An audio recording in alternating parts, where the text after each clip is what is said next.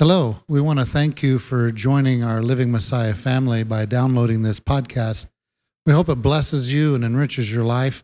We also want to encourage you, uh, if you can and if your heart is so moved, to support this ministry by going on our website, livingmessiah.com, and donating to help us to put these podcasts in every nation, every place, so we can bring these messages to change lives, to help people grow in the Word of God. Once again, thank you so much for being part of our family. Shalom. Oh, wonderful. Well, Shabbat Shalom, everyone. I'm glad you could be with us today. And those online, we thank you for being uh, part of this. Um, and if you if your heart is moved, you can always go to livingmessiah.com and donate. That would be a great help. We thank you again for being part of our family. Um, so, as usual, comments and questions. We have a mic, so just raise your hand. The mic will make its way to you. Just be brief um, and on point of what we're talking about, and let's not get ahead of the text. Something I mentioned last week, I'd like to mention again, is you know, you need to be studying for yourself and you need to be researching for yourself. It can't all just come from up here. You have to be engaged with your Creator and, and His Scripture as well. So let me just add that encouragement out to you, to you guys. So, we, we are at Jacob's well in Samaria, and a woman is having a conversation with Yeshua. That's where we're at. This is the land of the northern kingdom. Um, uh, and around this, in it's around the city of Shechem, if not the city of Shechem. Yes. Oh, oh, I forgot to pray. Did I not? I'm glad you reminded me. Let me uh, open in prayer. Father Yahweh, we give you great thanks. We thank you again for uh, another wonderful Shabbat. Be with us in our study, Father, and help us grow closer to you and to one another. We thank you. Amen. Thanks for the reminder. so, so anyhow, we were at Jacob's well. That's where this section of scripture is, and we were de- talking about the conversation that went on, on, with Yeshua and this woman from Samaria. Um, let me go back to my notes so I don't forget anything here. Um, it is the, the area of the northern kingdom, and it possibly is Shechem or real close to Shechem. And then just just as a reminder in the beginning when we were looking at this, remember all the things that occurred in around this city. So Yeshua is sharing that he is the Messiah at this point. Okay, he's unveiling that to her, revealing that to her. But remember, the Bible, uh, the Bible that she has or recognizes is only the first four, uh, the first five books, which is the the five books of Moses. They, the Samaritan uh, Bible, as we note, as I, as I looked in my research, which is limited uh, too, but it doesn't seem like they have the prophets or any type of uh, prophets with them, at least not at this time of Messiah. So, so we looked at where she might have gotten this idea of a Messiah um, from just those five books, just knowing that. So we talked about the one like Moses, is what we discussed last week. The promise from Elohim to Moses that one, one would rise up from amongst the brothers, one amongst the people, and eventually he would visit his people as well. So I want to finish up this story on the Samaritan woman. Um, today. So, and I think we can do that, okay? So let's continue here. And upon, and upon this, his taught, one, taught ones came, and they were marveling that he was speaking with a woman. However, no one said, What do you seek? or Why do you speak with her? The woman uh, then left her water jug and went away to the city and said to the men, Come see a man who told me all that I have done. Is this not the Messiah? They went, they, they went out of the city and were, uh, were coming out to him. So I want to skip here because then it goes on and then it says, but in the meantime. Okay, so what I want to do is I want to skip here and go to the end of the story, the Samaritan woman, and come back to this conversation that Yeshua has with his apostles or those who are following him at this point. Because I, one, I think it's an interesting placement. But let's get the, the full story of the Samaritan woman because I made a comment where um, or a comment earlier, and I kind of want to emphasize that again here. So it goes on. We're going to go to John 4:39. And many of the Samaritans of the city believed in him because of the word of the woman who witnessed. He told me all that I have done. Therefore, when the uh, Samaritans came to him, they were asking him to stay with him, uh, stay with them. And he stayed there 2 days. And many more believed or trust because of his word. And they, they, said to, they said to the woman, we no longer believe because of what you said. We ourselves have heard and we know that this is truly the Messiah, the Savior of the world, or the life of the world in some, some Aramaic scripts. And after, after the two days, he left there and he went to Galilee. He continued on his journey. So, this goes back to what I presented to you um, from some other research and readings that I had that this woman, if she had had a bad reputation, do you think these people would follow whatever she was saying out to meet this Messiah, you know? And I would say no. Um, this woman, I don't see, had a loose lifestyle, so to speak, okay? She maybe had a rough life with husbands, however, that may have happened. Maybe some had died. And remember, it was only the husband that could divorce, so maybe, um, maybe she wasn't able to have uh, children. And then the husband said, Well, we're not having any kids. I'm divorcing you, getting someone else. And it happens time and time again. And, it's, and that's not out of the question. That's maybe not what the text is saying, but it surely isn't saying that she had a loose lifestyle and we should be condemning her and all of a sudden something else, okay? So I think we should at least take that into consideration here, okay? But it's interesting. They believed in what he, uh, what he said. And isn't that amazing? There's no death, no resurrection, but they believed what he was saying. And they only had the five books of Moses to go by, but they believed what he was saying. To me, that's very, very powerful, okay? And I think that's something that we need uh, have in our arsenal as how we why we are trusting in the, uh, Jesus or Yeshua. Okay, we should we should know it from the five books as well as just not the New Testament. Okay, I think that that plays a huge part in our life, and I, honestly, then I think it can be just it can only be more solidifying our faith and make us stronger. Okay. So, obviously, out of those five books of Moses, they were waiting for a prophet, a Messiah. So, Yeshua was convincing them based just upon that information. Again, I think that's very powerful. So, we can then conclude then when we walk according to the teachings of Moses, okay, we walk the way Messiah walked. It's kind of different there. So, what is, what is, that is being a true witness, okay? Because he has not died, he has not resurrected, okay? And yes, uh, for some of his audience in Judea, okay, it was the fullness of the Tanakh with the prophets, but with them, he still accomplished his mission that he was doing from what he said. So that's being a true witness, you know.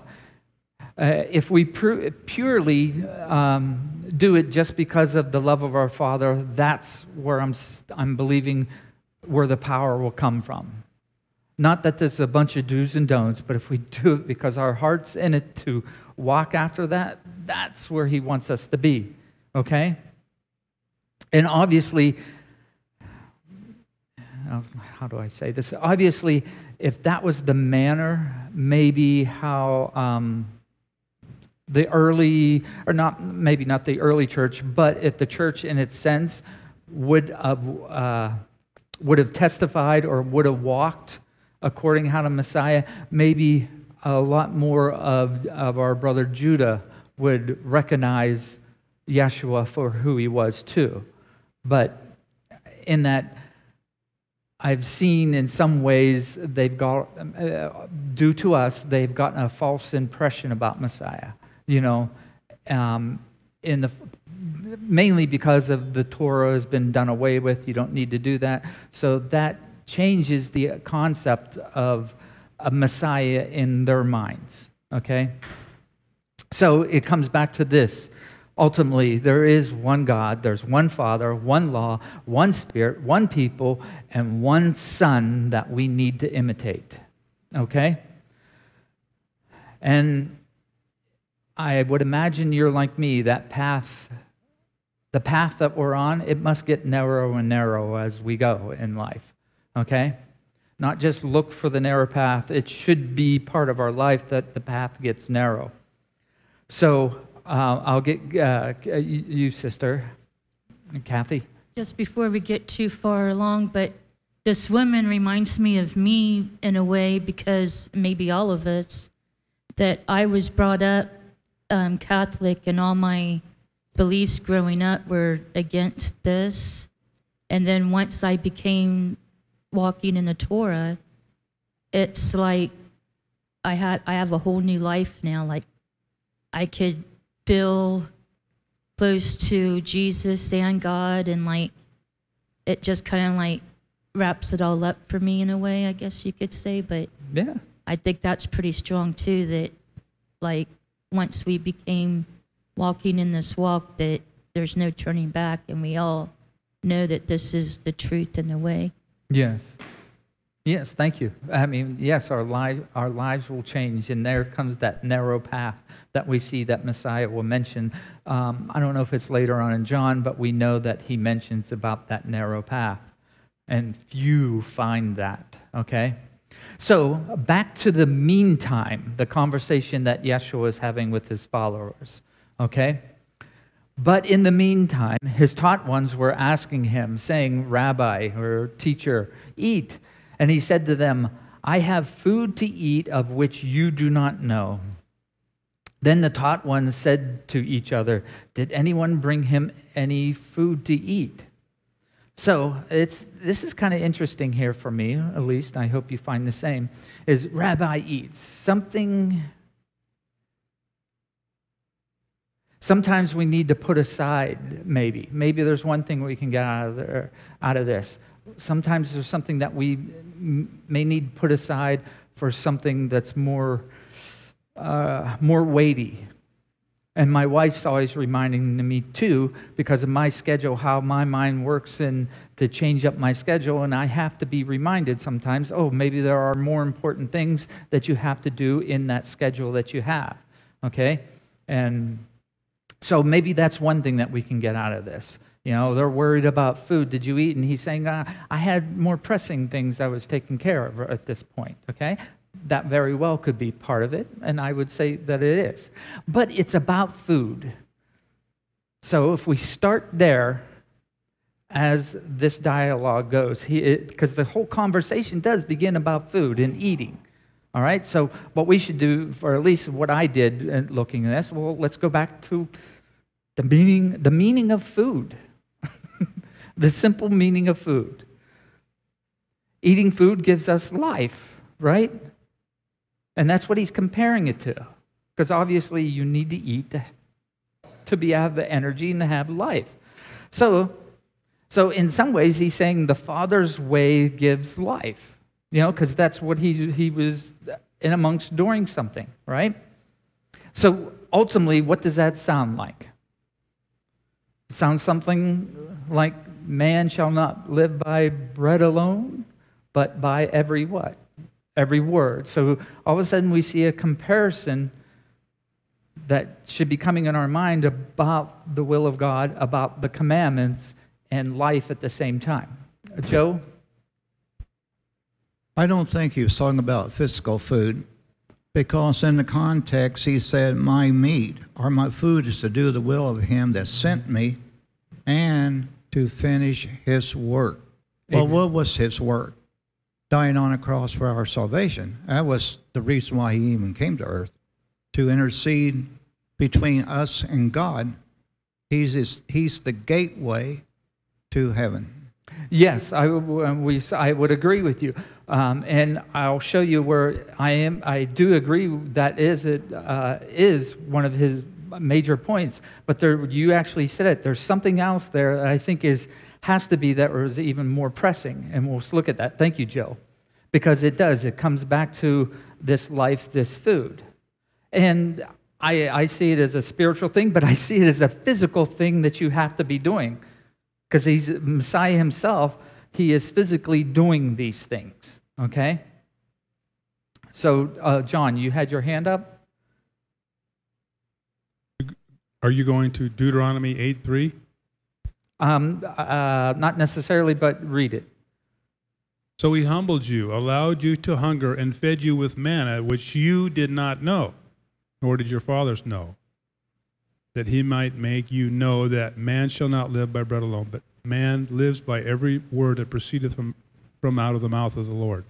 So I'm just interested is this they didn't know about. it. I'm just comparing they didn't know what that was to what they're asking him. They, Same type of question. Yes. No, thank you, John. You see the relationship that's there, or that at least I'm saying that concept, as we're reading that, should ring a bell in our mind to go back to just that verse and that concept that there's more to life than just food. And actually, there's always there's something first before that you even have that food in that life. Uh, Wanda.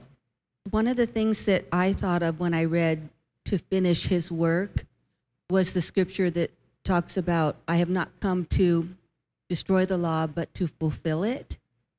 So everything he does and says is fulfilling everything that Yah said would happen, is going to happen, ever happened. Because actually, he, I don't think he was here just to die on the cross. I think he did way more than that in the process of his life here because he actually, in the pre incarnate Christ, was an intercessor already in the Old Testament. We see examples of him being the intercessor there. So I think there's way more going on than meets the eye. No, and I and I'm I'm so glad you said that because that's exactly what I, I I'm looking at that's happening here. Yes, he did come that mission that he had, but there was something that he had to do beforehand. Like Wanda was sharing, I would perfectly agree with that. There was something more. Um, and let's read that and we'll expand upon that. Because ultimately, if he didn't complete that thing before going on the cross, he couldn't do the mission on the cross if he wasn't doing something that was very, very important beforehand. Yeshua said to them, My food is to do the desire of him who sent me and to accomplish his work. There's two things there, and we'll, we'll look at those.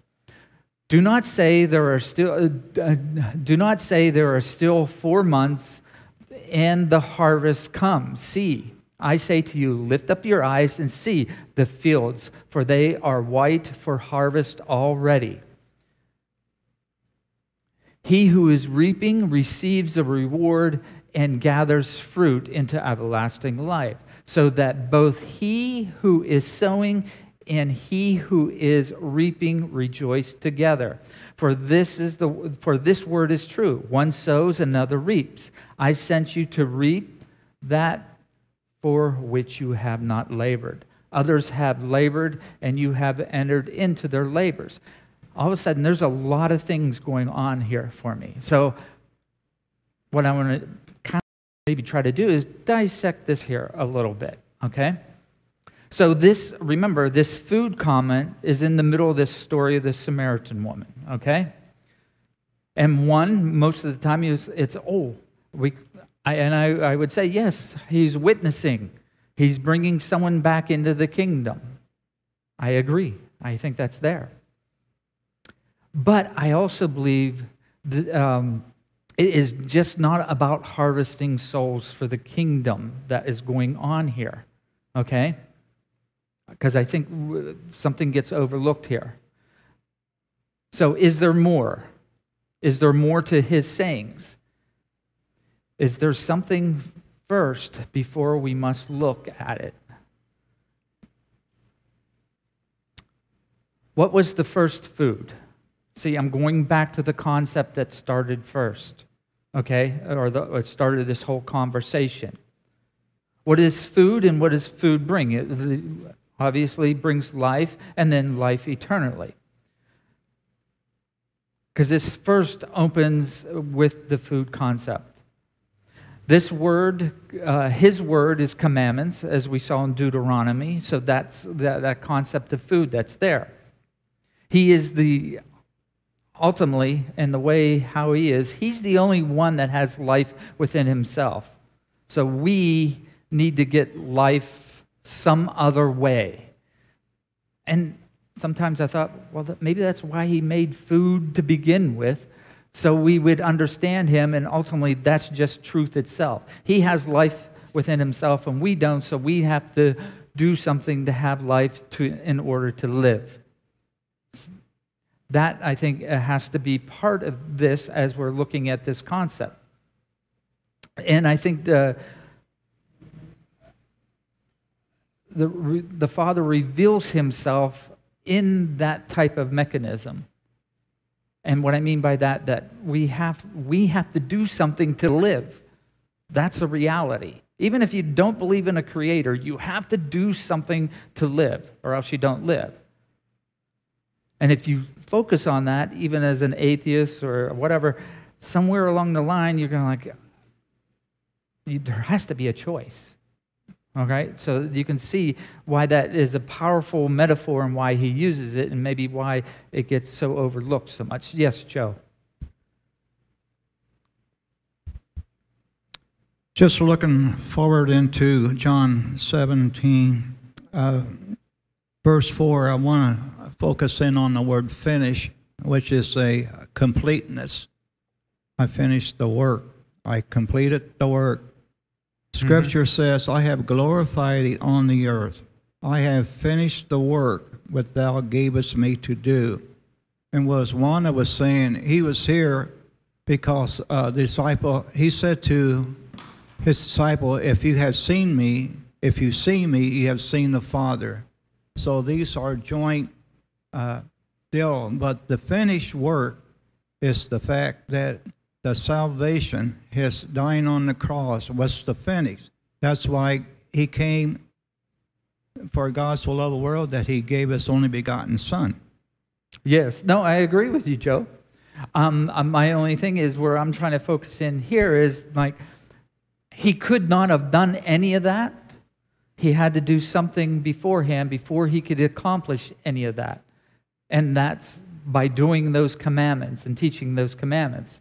So that's where I um, that's where I see when he says, um, "My food is uh, um, is the desire of Him who sent me."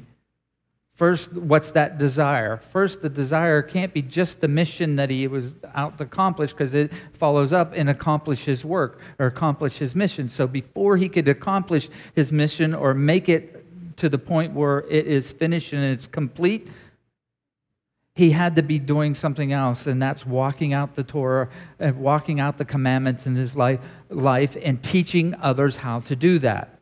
So, so he's saying with the word of God, there is always food to eat. That's what I believe that he's saying here. Okay, because he's comparing it here, for instance. Look, he goes, and there are still four months the harvest comes. See, I say to you, lift up your eyes, and it's ready to harvest. Okay? So is that people ready to come into the kingdom? Or is he saying something else at the same time there? And he's just using the idea of harvest time and expanding on upon it. And I would say that he's using the idea of the harvest time and expanding on it. And I in this way. So saying because um, that's what he he reacts and this is what he says right after this So with God, there's, uh, there's always food to eat, fruit to harvest, and always seed to sow. Uh, let me say that different. So it, they're talking about food here. And he says, See, I lift up, look at the harvest is going on. You know, you say there's four months, then we harvest. But Messiah is saying, Guess what? It's going on now to harvest. Does that mean bringing people into the kingdom? I would say before that happens, meaning, you know, I, I'm always eating my father's food. Meaning, just because the harvest is four months, that means, no, you should be doing it now. You should be harvesting now. Is that bringing people in the kingdom? Yes. Or should you be, at the same time be harvesting and producing righteous fruit always? So, so you should always be doing the works of Elohim, okay? You should uh, walk, your, your walk, your life doesn't stop because it's not harvest season. Okay, you see where I'm going with this? Maybe not. Uh, I don't know how else to explain it. There's plenty of seasons in our life that we have from time to time to time, right?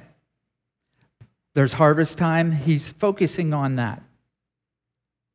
And he's comparing it back to say, you know what? Yeah, you say there's time to harvest in four months, but I'm telling you right now is a time to harvest. It's the time to harvest and produce righteous works and acts of God. You don't put that on hold. That should be going on all the time.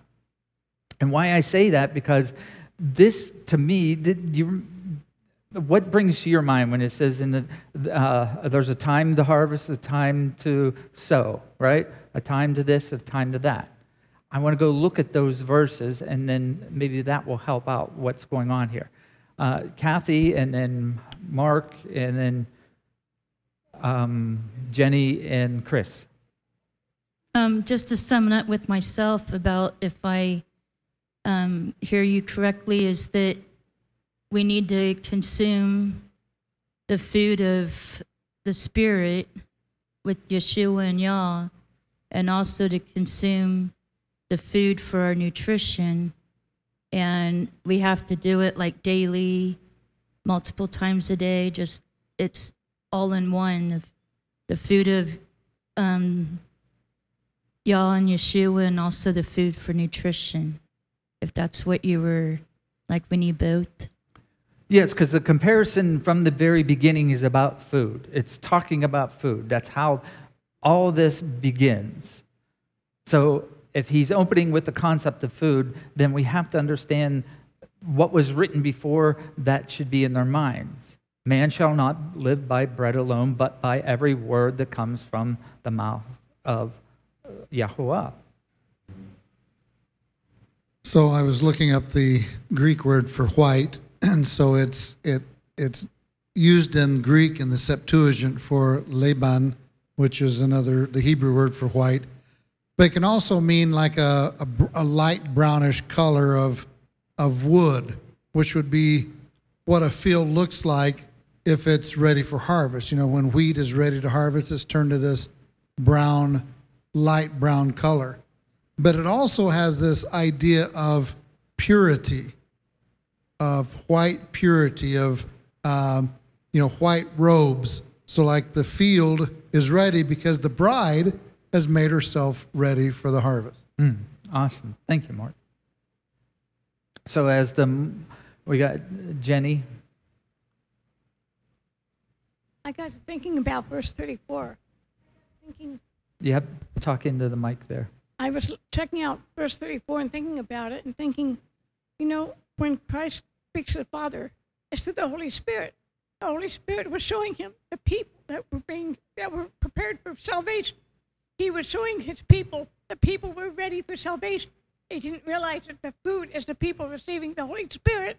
That's what I'm seeing in that. Yes, no, I I agree with you. Mm-hmm. We'll get Chris, and then I, I want to show you in Ecclesiastes, and maybe there I can make it clear, maybe what I'm trying to get across. So this week it was just interesting that you said that, and uh, this la- just this last week has just been a really hectic week and things kind of flying in, and I've been praying a lot on well, what do we do, Ralphie, in the times where we forget what our rights are under the covenant, as far as like we, you know, we we the the answer I got this week was there's no better time than right now to remember that how mighty our God is and how he can take care of us. But I think knowing like yes, we're supposed to act in this moment. This is we and and we're diligently pursuing him in these ways of following the Torah.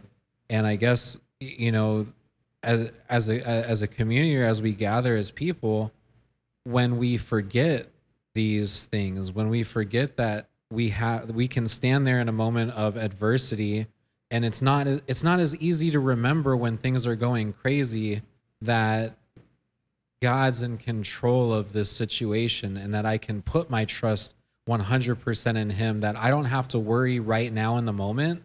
He can worry for me right now. Let me try to operate in love and and calmness and shalom and peace so I guess like you, you know for this it's just I guess the importance of what you're saying is the now part. The let me remember right now he is an awesome God. Let me remember right now that I have all these blessings when I follow in these ways. And whatever we're facing at that moment, whether it's anger or injustice or whatever is causing strife, that we we can remember it, it, it's difficult but we if we can remember in that moment that right now we need to act in these ways that we need to follow in these ways that's when i think we can start seeing a more transformational aspect in our own lives as far as the the body mind and and our soul and spirit of walking in these ways of the torah is is exactly what you're saying is we have to remember the right now not tomorrow not next week, but in the moment where we can be present with the Spirit.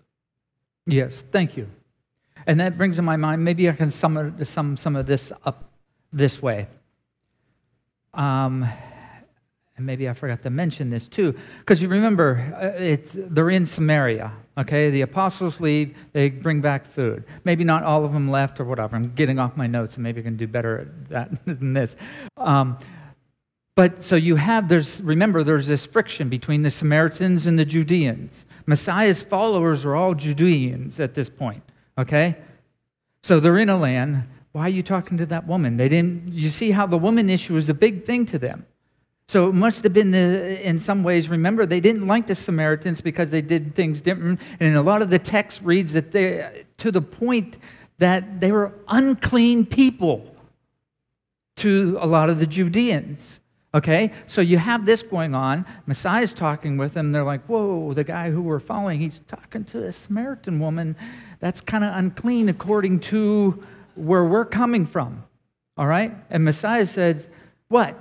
You guys, yeah, great. You know, four, four months and the season of harvest is coming or whatever. But I tell you, you know, I'm eating now. I'm doing ultimately the words and the commandments my, my father has given me i'm doing them all the time. I'm not you know so he's bringing in this concept of these times of uh, seasonings. And he's saying right now. Because they understood okay there is a time for this there is a time for this there is a time of harvest. But i'm going to go to ecclesiastics and i'll show you where there is no there's tons of things of times and season times of this times of that but there is nothing that says in Ecclesiastes, there's a time to disobey and a time to obey. There's a time to sin and there's a time not to sin. You will not find that. So, my point that I think is coming here that Messiah is trying to make to those apostles of his hey, I'm doing what my father's told me to do, and you should be doing this always. Okay? There are times and seasons, but it's always a good season to treat people well not to uh, break them down because they're a Samaritan woman. Treat them with what you know you should be, how you should be treating them. You know, so that's what he's, to me, he's bringing into the picture. And yes, we do see that ultimately he's bringing in the Samaritans into the kingdom. He's bringing its evangelistic tool. But you know what? My whole thing that I see, Messiah could not be our Messiah if he did not do these things first. If he did not obey the commandments of the Most High, we would not have a Messiah. We would not have someone who is righteous enough to die and rise again and then bring us back into the kingdom. That, to me, should be the emphasis here. And I'll show you a lot that. Um, let me get uh, you, Brad, and then we'll go to Ecclesiastics, and I'll show you how that, to me, what I'm, I just said, weighs out much clearer in Scripture, okay? And should be how it flows rather than just an evangelistic tool and bring people in the kingdom. Because ultimately, if you don't know, you know, you have the Great Commission, and I'll show you the Great Commission, but if you don't know how to teach someone how to go, and if you don't know the commandments, then you're, you're not evangelizing anything, okay? Because you have nothing to teach them. Yes, Brad. Are you going to take apart verse 38? 38. I sent you to read. You know, I I was, and maybe we will, maybe that will come apart. But if you have any kind of insight, I'm just wondering who the others have labored. You're going to reap My- for which you have not labored. Others have labored, and I, I don't understand what that is. My, my thought process on that, and as I was going through and how he was laying it out, I would say this because, you know, um, it goes this way He who is reaping receives a reward and gathers fruit for everlasting life. So that can't be that I go save someone and all of a sudden I'm, I got eternal life because I got someone to say a, a particular prayer. Because ultimately, your destination of where you're going to be is on you, not somebody else. But scripture over and over again talks so much about the fruit, what we do, what we do. And that's the actions that he told us to behave, the fruit of the Spirit or the fruit of doing those commandments. So it goes back to then the reaper who or the reapers. So that would be us. If we're taking in that good good fruit and doing that all the time, that that's the walk that leads us to everlasting life by doing those commandments, right? Who's the sower? I think it's this. Mark uh, 4:13 says this, and he said to them, "Do not un- do you not understand this parable? How then shall you understand all parable, parables? The sower sows the word of God. Ultimately, about uh, and it's in Mark and in Luke it talks about this sower. Ultimately, it's the sower. Sower is Elohim, and the seed is the word of Elohim. So it's him who is sowing out the commandments, the way of life to those who take it in. And when they take it in, he rejoices because they're fruit of doing what he's asked. And we, when we do it, we rejoice with the Father. So you see, we rejoice with him who has sown already. Because it, it's strange, even Luke has this, and this is the parable. The seed is the word of Elohim. There is a, it's ultimately, it's weird, and I didn't have time because I, I understand it, but I not enough to explain it to you except to say this. In the Aramaic, the words being used here, if you knew Aramaic from what I read, you would see there's kingdom language here, but you would not know it in another language. You would only know it if you knew the, the Hebrew or the, the Aramaic, the way the word puns are going around. You would instantly know he's speaking kingdom talk here. So, so that's how I see. So if we take those concepts, if he's saying, how can you understand any, any of the parables if you don't understand this one first? The first He's the sower sowing the seed, which is the word of Elohim, out. So that's where I'm basing what I just said on that concept. So I see he's the sower, and ultimately, somehow that sower's down here, Yeshua, still sowing that seed and wanting people to walk that lifestyle, produce that fruit, and to harvest that in our lives, good, righteous fruit. So we can rejoice because we got better lives now with him who rejoices because you're obeying my commandments, my kids. You know, that's what I see was going on here. Okay, uh, Joe, and then let's go to, and then I'll go to Ecclesiastics. I could be wrong on this, but in seeing uh, what our brother was asking a while ago about verse 38, it says, uh, I sent you to reap that wherein he bestowed or placed no labor, other men labor. Could he, in the context, when he was talking uh, in uh, verse 21, 22, 23, 24, sound to me like it was a evangelistic uh, message. And so, or could he be talking about the prophets? Or- I would say more, Joe, uh, more to the prophets because they're the ones who labored before. They took on, stuck to the commandments, stuck to the commandments and did them. And now all of a sudden, remember Messiah, uh, I think it's in John would say, you know what? The prophets long to see what you guys are seeing right now. You know, so you've entered someone else's labor by sticking by it. All right? That's where I think that that aspect comes in. And what were the prophets doing? Repent, right? Repent to what? Repent back to the commandments, back to what I gave you when you came out of Egypt, when I met with you at the mountain. Mark. So this uh, idea that um, Chris brought up of remembering or forgetting. It's interesting that that's coming up because we're going to talk about the Hebrew word for that in our next session on the main study.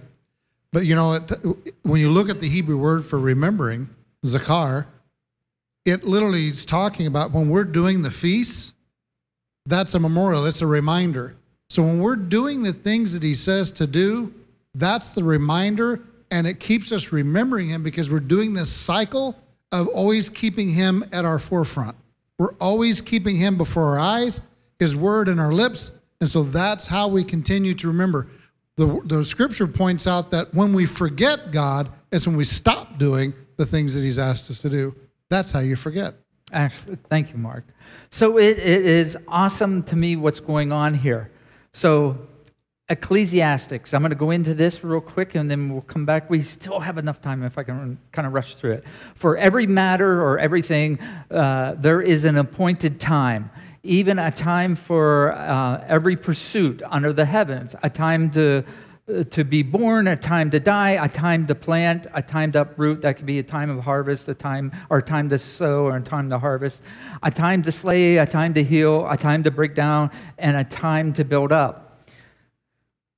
I have seen the task of Elohim as given to the sons of men to be humbled by it.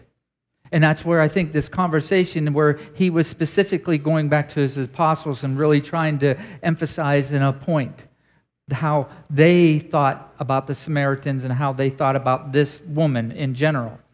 Because guess what? He may know a lot of things, but they don't know. They were maybe judging unrighteously towards her. He has made it all uh, uh, uh, pretty in its time. Even the ages he has put in their hearts, except that one, uh, no one finds out the work of the Elohim does from the beginning to the end. That's very humbling. You don't know what Elohim's up to, okay? The picture's much bigger than we could ever see. I know that there is no good for them but to rejoice and to do good in their lives. Still comes back. How do we do good in our lives? Obviously, it's the commandments. And also that every man should eat and drink and enjoy the good of his labor. It, it is a gift of Elohim. What's his labors? Doing those commandments. And then what you get from producing that, that's, that's a gift. I know that everywhere Elo, Elohim does, I, I know that whatever Elohim does is forever. There is no adding to it and there is no taking from it. It's interesting, that's in Ecclesiastics, and that it's actually in Revelation as well, if I remember correctly. Elohim does it, that men should fear before him.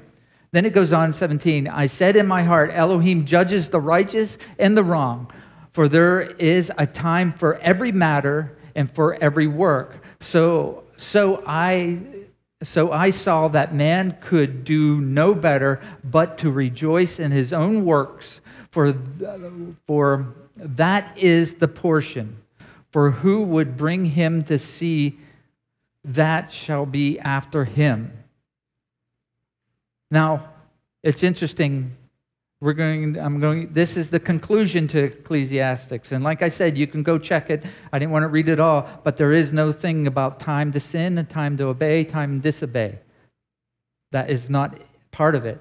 So the conclusion is, is this let us hear, eh, hear the conclusion of the entire matter. Fear Elohim and guard his commandments, for this applies to all humanity, all mankind. For Elohim shall bring every work into right ruling, including all that is hidden, whether good or whether evil. So, this idea look, it's about you saying it's the, you know, X amount of months, the time for harvest. To me, that brought me back to Ecclesiastics, where I believe Messiah was trying to make a bigger point. There's always his work to do. You should always be doing his commandments, always harvesting the fruit of righteousness in your life wherever we're at. Now, we might have these types of times and seasons in our life, but that is consistent. Doing the commandments should be consistent. And I think that's maybe what he was pointing out to the apostles. And maybe which I know sometimes I or any of us find ourselves in. We do, we're doing great right here, but then we kind of slack over here due to somebody or something happen, right? Messiah is bringing us back in and say, no, be doing that consistent through your life. Be doing those commandments. Uh, Chris, I'll get you, and then I have to close, okay? So while you were talking, this just made me think of James uh, chapter four. Can I read for one minute or? Um, and I just want to read this because it does. It just hits on every aspect of what you were talking about, Ralphie. And it says, "What, what causes fights and quarrels among you? Don't they come from your desires that battle within you? You desire, but do not have, so you kill. You covet, but you cannot get what you want, so you quarrel and fight. You do not have because you don't ask God." When you ask, you don't receive because you ask with wrong motives, that you may spend what you get on your pleasures. You adulterous people, don't you know that friendship with the world means enemy, an, an enemy against God? Therefore, anyone who chooses to be a friend of the world makes an enemy of Yah. Or do you think Scripture says without reason that he jealously longs for the Spirit he has caused to dwell in us? But he gives us more grace. That is why the scripture says, God opposes the proud, but he shows favor to the humble. Submit yourselves then to God. Resist the devil, and he will flee from you. Come near to God, and he will come near to you. Wash your hands, you sinners, and purify your hearts, you double minded. Grieve and mourn and wail. Change your laughter to mourning and your joy to gloom. Humble yourselves before the Lord, and he will lift you up. Brothers and sisters, do not slander one another. Anyone who speaks against a brother or sister or judges them speaks against the law and judges it. When you judge the law, you are not keeping it, but sitting in judgment on it. There is only one lawgiver and judge, the one who is able to save and destroy. But you, who are you to judge your neighbor? Now listen, who you say, Today or tomorrow we will go to this or that city and spend a year there, carry on business, and make money why you do not even know what will happen tomorrow. What is your life? You are a mist that appears for a little while and then vanishes. Instead, you ought to say, If it is the Lord's will, we will live and do this or that. As it is, you boast in your arrogant schemes. All such boasting is evil. If anyone then knows the good they ought to do and doesn't do it, it is sin for them. Awesome. So you can see, thank you, Chris, you can see how uh, James uh, even plays a part in this whole concept. Thank you. And what I wanted, because, real quick, because this section has always been, it's been mentioned many times here as the evangelistic tool as far as the good news. Yes, we see, and he said to them, Go into all the world and proclaim the good news to every creature. Okay? That's in Mark, but take a look at Matthew. I think Matthew really encapsulates it much better of actually the mindset. It says, Therefore, go and make taught ones, all right, of all nations, of all peoples out there, emerging them in, in the name of the Father, the Son, and of the set apart Spirit, okay? But then here's this Teach them to guard all that I command you, and see, I am with you always unto the end of the age. Amen. Is it evangelistic here? Yes. But I think before it can be an evangelistic thing that was going on, Messiah was showing even before there was something to talk about, some kind of redemption to come back to, he had to do the commandments, and that's what he's asking us to do, and what I believe he's kind of pointing out to the apostles. The importance is is the commandments. So let me close there with prayer. Father Yahweh, we give you great thanks. Thank you again for your words and uh, just your, your steadfast faithfulness towards, you, towards who you are and towards us, Father. We thank you. Uh, be with us today, and may it be pleasing as we lift your name up in character and deed. Amen. Shabbat Shalom, those online. I will see you next week, uh, and we'll uh, start finishing chapter four. Thank you for your time here. Um, Shabbat Shalom, everyone.